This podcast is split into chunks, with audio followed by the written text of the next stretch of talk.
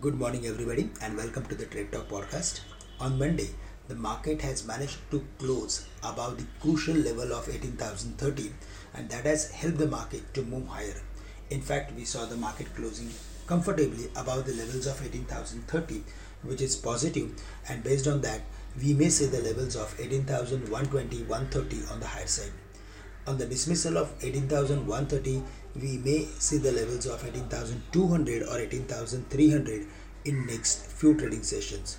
So the ideal strategy should be to look for adding long position if there is any correction during the day close to 18,030 or 18,000 levels with a stop loss at 17,900 on the downside. Even if we go through with the bank nifty, then there also we saw sharp recovery after hitting crucial supports and the market managed to close far higher as compared to its low during the day. For the day specifically, the focus should be on index heavyweights from Nifty 50 as well as Sensex 30 and specifically on metal companies.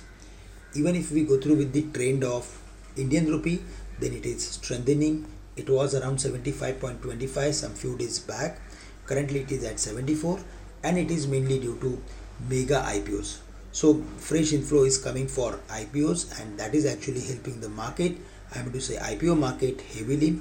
On the other side, FIs are selling consistently on the cash segment. They sold nearly 800 crores on Monday.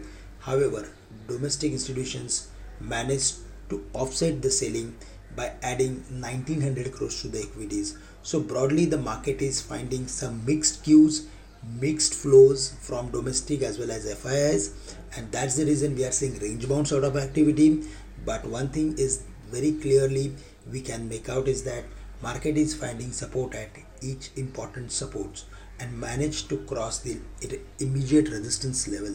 So for the day, in case if we see the market is closing above the levels of 18,130, then it would be grossly positive for the market.